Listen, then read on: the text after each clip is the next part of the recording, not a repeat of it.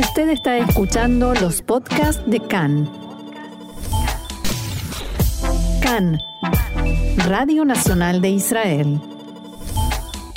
Hoy miércoles 7 de diciembre, 13 del mes de Kislev, estos son nuestros titulares.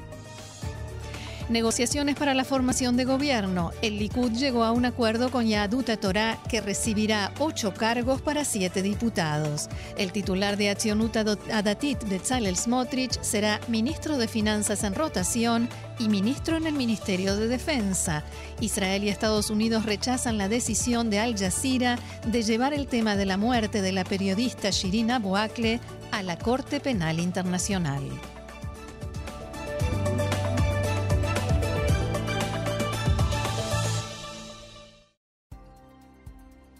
Vamos entonces al desarrollo de la información que comienza con política, las negociaciones para la formación de la nueva coalición.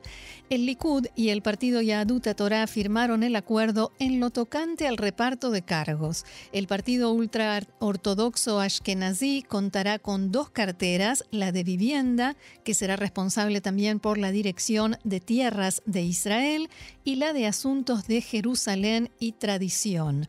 Además, Yaduta Tendrá tres cargos de viceministro, uno en la oficina del Premier, otro en la cartera de transporte y un tercero en otro ministerio aún no definido. Sus parlamentarios tendrán la titularidad en cuatro comisiones de la Knesset, la Comisión de Finanzas, la del Interior y Defensa del Medio Ambiente, la de Trabajo y Bienestar Social y la del Ombudsman. Hoy los equipos negociadores de ambos partidos continúan dialogando sobre asuntos de principio como los presupuestos y salarios para la red educativa ultraortodoxa y la ley de enrolamiento al ejército, entre otros. En efecto, el principal desacuerdo entre Yaduta Torah y el Likud gira en torno a la ley de enrolamiento. El brazo lituano de la agrupación, el partido de Torah, cree que se debe incluir en el acuerdo un compromiso general solamente, según el cual la ley que sancione la Knesset no afectará a los estudiantes de Torah para no provocar la ira de la calle ultraortodoxa. En cambio, el sector hasídico de Yaduta Torah, el partido Agudat Israel, exige que el inciso a ser incluido en el acuerdo detalle el formato de la ley y defina el mecanismo por el cual los estudiantes de Yeshiva serán eximidos del servicio militar. Otro tema ideológico en el que insisten los ultraortodoxos es su demanda de fijar por ley la posibilidad de separación de género entre hombres y mujeres en los eventos públicos. El primer ministro entrante, Benjamin Netanyahu, prefiere nombrar un titular permanente de la Knesset el lunes próximo y no, como se pensó en un principio, uno interino. Al parecer, Netanyahu fijará reuniones ya para este jueves con los candidatos al cargo, entre ellos los diputados Dani Danon, David Amsalem, Ofir Akunis, Amir Ohana y también Yoav Kish, antes de anunciar la decisión de a quién apoyará. Todos ellos quieren ser presidente de la Knesset. En tanto, por primera vez representantes de la oposición entrante se reunieron ayer para impulsar la formación de lo que denominan un foro de acción en la lucha por el país frente al gobierno de Netanyahu y Ben Gvir. En el encuentro se decidió impulsar acciones civiles y partidarias conjuntas, abro comillas, presentando un frente unido de cara a los ataques contra el Poder Judicial, el sistema educativo, Tzal y la democracia toda, fin de la cita. El partido Accionuta Datit, encabezado por Bezalel Smotrich, anunció que la diputada Orit Struk será nombrada como ministra de Misiones Nacionales, Ofir Sofer será ministro de Inmigración y Absorción. Tal como se informó, Bezalel Smotrich será ministro de Finanzas en rotación y ministro en el Ministerio de Defensa. Otro diputado de ese partido, Simha Rotman, presidirá la Comisión Constitucional de la Knesset. Representantes de Otzma Yehudit, el partido que encabeza Itamar Ben-Gvir, dijeron a Khan que desde hace tres días hay una completa desconexión y falta de, diálogo entre ellos y el equipo negociador del Likud. Según dijeron a Khan, la gente del Likud ni siquiera responde a sus llamadas telefónicas. Khan pudo saber que Ben-Gvir dice en conversaciones privadas que obviamente ya no son tan privadas, que si en el Likud creen que podrán estirar las negociaciones hasta último momento para hacerlo firmar a las apuradas un acuerdo pobre, o sea, que no contenga los temas de fondo y centrales, están muy equivocados abro comillas, no habrá acuerdo de coalición sin todos los temas que son importantes para nosotros. Y este es un aspecto interesante de la política, estas filtraciones que en realidad son una manera de utilizar a los medios de comunicación para discutir públicamente asuntos que se deberían tratar a puertas cerradas.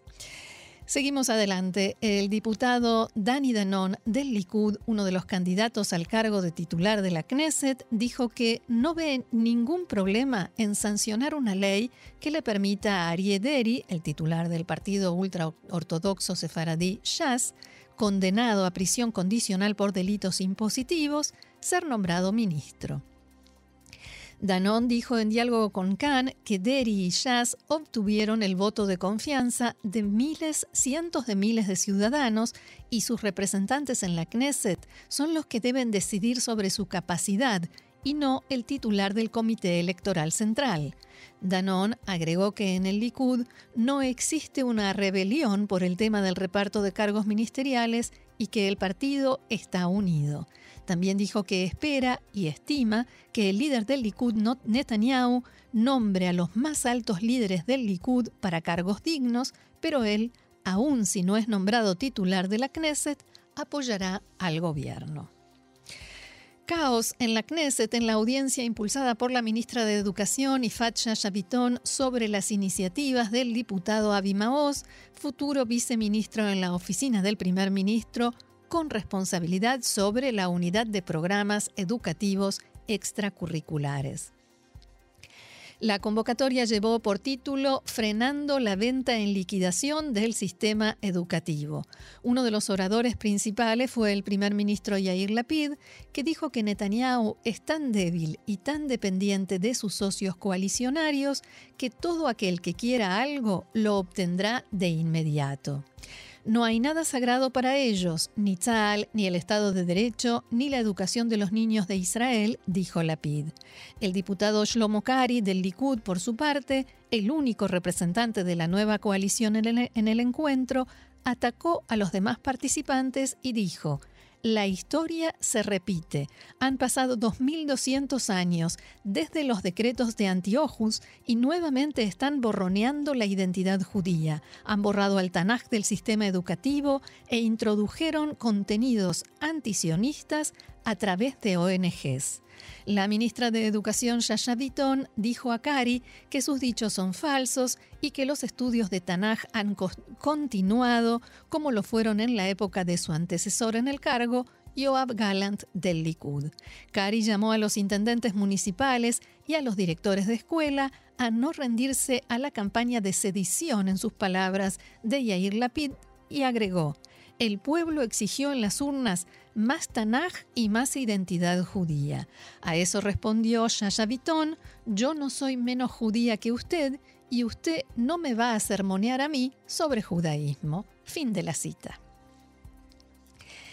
El presidente palestino Abu Mazen dijo que la autoridad palestina trabajará con Netanyahu sin renunciar a sus principios. Entrevistado por el canal saudita Al Arabiya, Abu Mazen agregó que Israel continúa violando los acuerdos que se firmaron entre las dos partes y advirtió que la autoridad palestina podría retirarse de los acuerdos debido a esos incumplimientos israelíes, como si ya lo hubiésemos escuchado esto alguna vez. Asimismo, indicó que la autoridad palestina aún existe y no ha terminado su función. No estamos hablando de su disolución, sentenció Abu Mazen. Aquí en Israel, el titular del Movimiento de Comandantes por la Seguridad del país, general de la Reserva Matan Vilnaí, llamó al primer ministro entrante Benjamin Netanyahu a dar pleno respaldo a Tzal y a sus comandantes. En una carta que le envió, Vilnaí dijo que la puesta en duda del juicio del comandante hacia sus subordinados se ha extendido al terreno y ha generado una ola de incitación contra los comandantes de Tzal. Cambiamos de tema en la ruta 556 junto al poblado Carmel, en el sur del Monte Hebrón. Dos terroristas enmascarados dispararon con una pistola contra un vehículo israelí. No se registraron heridos. La investigación reveló que en el vehículo viajaba un oficial de Tzal con rango de coronel. Una fuente militar indicó que, al parecer, los terroristas dispararon con una pistola de aire del tipo Airsoft, lo que podría explicar por qué no hubo heridos. Junto al lugar de los disparos se halló un cargador de Airsoft, de Airsoft y una nota que decía muerte al ocupante y brigadas al Nabulsi. Poco tiempo después, un joven de 19 años resultó herido por piedras que le lanzaron palestinos en la misma zona. El terrorista Nael Barghouti, condenado por el asesinato del conductor de autobús Mordejai Yekuel hace 44 años y que fue liberado en el acuerdo por el soldado Gilad Shalit en 2011, completará su sentencia de prisión perpetua más 18 años de cárcel. Barghouti, uno de los presos de seguridad más antiguos, era miembro de una célula del Fatah que operaba en la zona de Ramallah. Dos comisiones determinaron que violó los términos de su liberación al poseer grandes sumas de dinero a sabiendas de que tenía su origen en una organización terrorista. Y en la ciudad de Raat dispararon contra el vehículo del cronista de Macan, el, el canal de televisión en árabe de Khan, Ahmad Abu Suez, el cronista no resultó herido, pero su vehículo sufrió daños. Abu Suez dijo, no importa si los disparos fueron por, por, error o de modo intencional, temo por la vida de mi familia. Ha llegado el momento de intensificar la incautación de armas ilegales. El coordinador de la lucha contra la violencia y la delincuencia en el Comité Nacional de Intendentes del sector árabe, Mahmoud Nasser, dijo que lo que vivió anoche el periodista lo viven los ciudadanos árabes de Israel desde hace ya una década. El abandono del sector árabe cruza fronteras y afecta a cada uno de nosotros. El nuevo gobierno debe atender el tema de la delincuencia en el sector árabe como uno de los asuntos más importantes en su agenda. Nuestra sangre no es despreciable, dijo Mahmoud Nasser. La Organización de Periodistas de Israel exigió a las autoridades policiales y municipales actuar con toda la fuerza para erradicar fenómenos de disparos indiscriminados que siembran el terror en las calles. Seguimos adelante aquí en CAN, Radio Reca en español, Radio Nacional de Israel con más información. El Ministerio de Relaciones Exteriores convocó al enviado de Naciones Unidas a Medio Oriente, Thor Venesland, a una conversación aclaratoria después de que expresara condolencias y horror en sus palabras por la muerte de un palestino que llevó a, cabo un ataque con arma blanca en la margen occidental. La conversación con el coordinador especial de la ONU para el proceso de paz en Medio Oriente, ese es su cargo, Thor Benesland, tuvo lugar en las oficinas de la Cancillería en Jerusalén.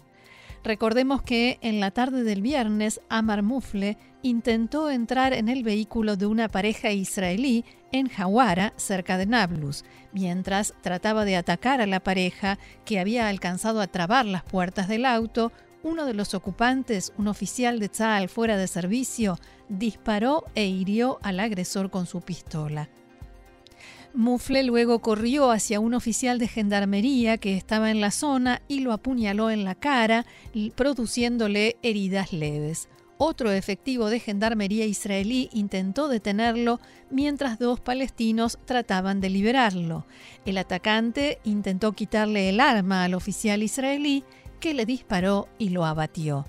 Después de que se diera a conocer lo sucedido y de que circularan imágenes de las cámaras de seguridad, el enviado de la ONU para Medio Oriente publicó un mensaje en su cuenta de Twitter en el que decía que estaba horrorizado por el asesinato de un palestino en una pelea con un soldado israelí en Jawara, todo esto dicho entre comillas.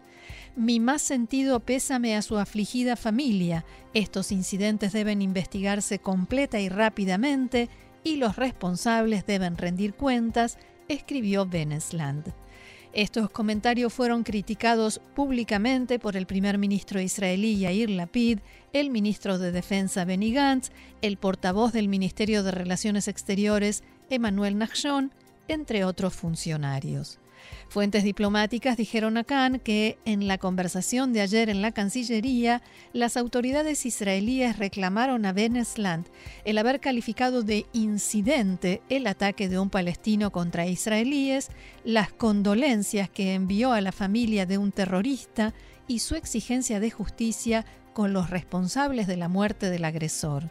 Khan pudo saber que, a pesar de esta situación, gran parte de la reunión fue dedicada a dialogar sobre la cooperación en el futuro entre Israel y el enviado especial de la ONU para Medio Oriente. Otro tema, las autoridades de Estados Unidos se pronunciaron en las últimas horas contra la decisión de la cadena Al Jazeera de llevar el tema de la muerte de la periodista palestino-estadounidense Shirin Abu a la Corte Penal Internacional y aseguraron que este tema no está dentro del ámbito de este tribunal.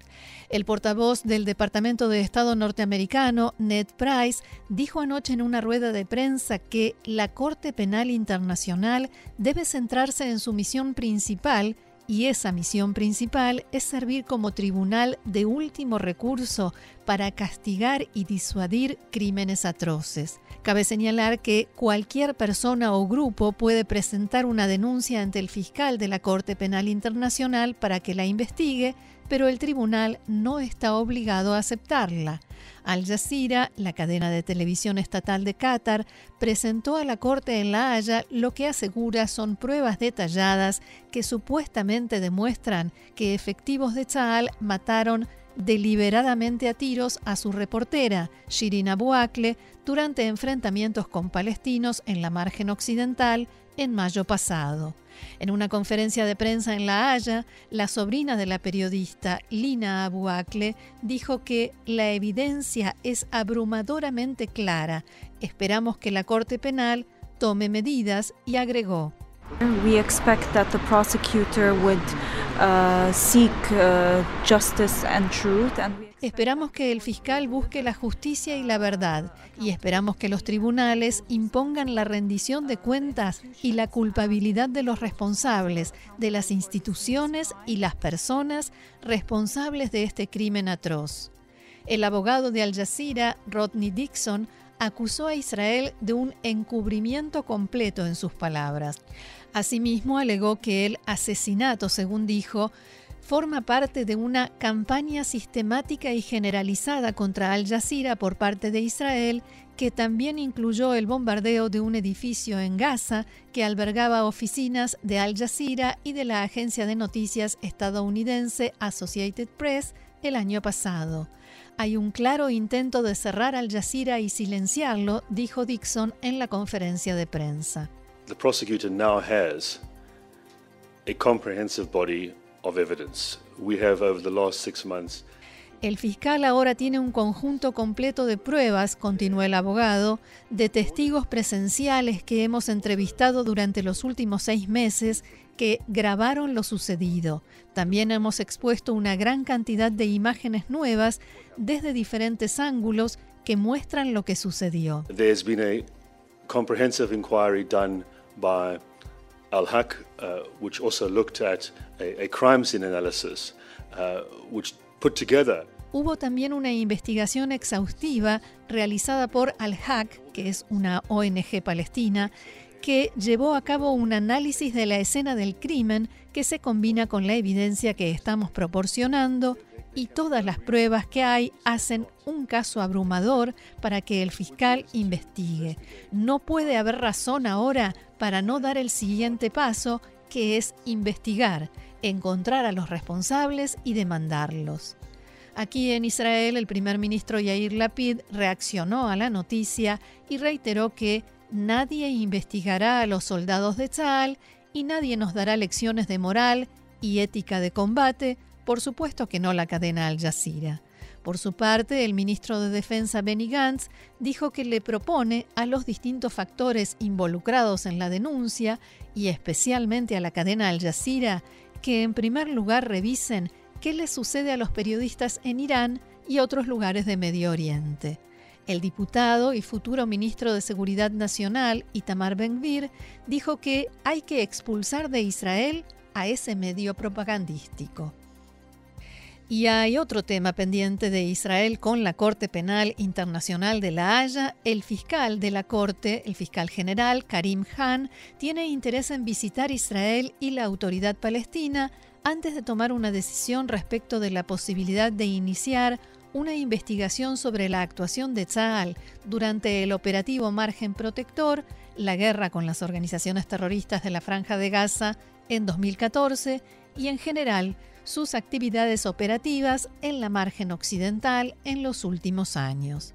En la reunión sobre este tema que mantuvo con su equipo de trabajo en la Corte en La Haya, el fiscal general expresó el año próximo, uno de mis objetivos es también viajar a Palestina. And next year, God willing, some of my objectives will be also to go to the state of Palestine, Afghanistan, and the democratic. El año próximo, con ayuda de Dios, uno de mis objetivos es viajar al Estado de Palestina, a Afganistán y a la República Democrática del Congo. Recordemos que Israel no suscribió a la Corte Penal de La Haya y las autoridades israelíes ya decidieron que no cooperarán con la Corte y con su investigación.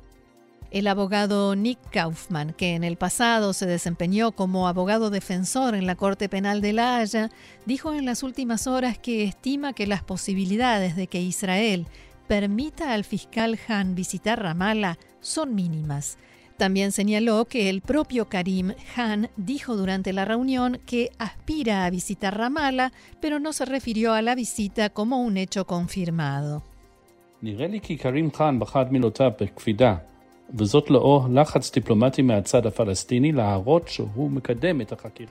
Tengo la impresión de que Karim Khan eligió cuidadosamente sus palabras, decía el abogado Kaufman, y ello debido a la presión diplomática palestina para que demuestre que está impulsando la investigación en los territorios. Karim Khan sin duda puede aspirar a realizar una visita a Ramallah si así lo desea, pero las probabilidades de que el próximo primer ministro de Israel, Benjamin Netanyahu, que en el pasado tildó a la Corte Penal Internacional de antisemita, permita su entrada a los territorios, son casi nulas. Si de todas maneras el fiscal general de la Corte Penal Internacional presenta un pedido formal para visitar Jerusalén y Ramallah, sin duda habrá un enfrentamiento directo entre Israel y el Tribunal de la Haya. Para ayudarnos a comprender mejor estos temas y sus implicancias, la analista de Cannes, Tamar Almog, explicaba lo siguiente.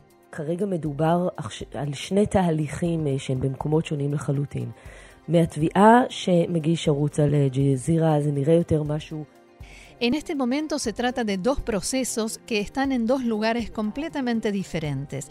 La acusación que presenta el canal Al Jazeera parece más bien algo declarativo. La Corte Penal Internacional no es quien se ocupa generalmente de este tipo de cosas, sin duda no se ocupa de incidentes puntuales.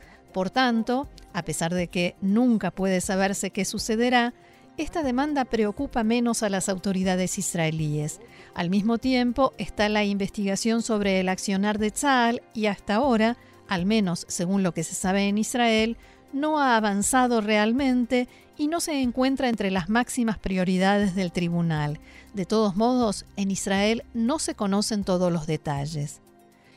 La analista y experta en temas de derecho y de derecho internacional en particular, Tamara Almog, también se refirió a qué influencia puede tener el proceso político, el resultado de las elecciones y la formación del próximo gobierno en este ámbito.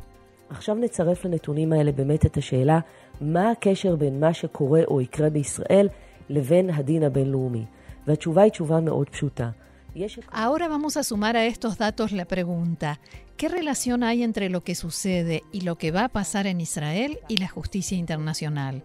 La respuesta es muy simple. En el derecho internacional existe el principio de complementariedad, o sea, cuando hay un país con una clara independencia de los poderes del Estado, con un sistema judicial independiente en el que se puede confiar, cuando esta es la situación, las instituciones de justicia internacional no deberían intervenir. Cuando hay un país como Israel, que es considerado un Estado con un sistema judicial independiente y serio, y no un sistema que actúa en base a las necesidades o los deseos políticos de una u otra parte, entonces normalmente se permite que investigue este tipo de acontecimientos a nivel interno, sin interferir y sin llevar a cabo en forma paralela ninguna investigación o proceso judicial internacional.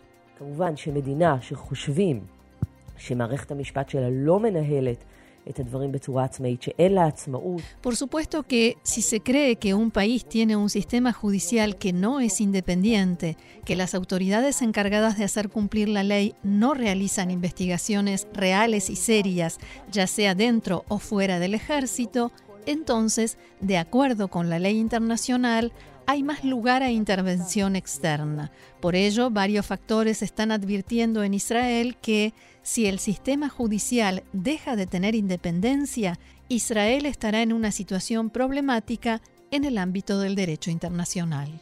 No podemos cerrar el programa sin hablar del Mundial, el Mundial de Qatar. Allí se registró un hecho histórico. Ayer Marruecos es el primer país árabe que llega a cuartos de final al vencer anoche a España por penales por tres tantos contra cero. Este sábado se medirá con Portugal, que venció a Suiza nada menos que por 6 a 1. En el festejo, luego del triunfo, los jugadores del seleccionado marroquí enarbolaron una bandera palestina entre otras de Marruecos, en una muestra de solidaridad con los palestinos, un pronunciamiento político teóricamente prohibido en las canchas de fútbol en un mundial, y ello a pesar del estrechamiento de lazos que se da últimamente entre Marruecos e Israel, luego de firmado el acuerdo de normalización entre ambos países en el marco de los acuerdos de Abraham. Como está dicho, las regulaciones de la FIFA prohíben desplegar carteles, banderas y volantes de naturaleza política, ofensiva y o discriminatoria. En el pasado, las organizaciones gubernativas futbolísticas aplicaron multas por el despliegue de banderas palestinas dentro de los estadios. Los jugadores de Marruecos ya habían desplegado la bandera palestina luego del triunfo del equipo contra Canadá en la primera fase de la Copa Mundial.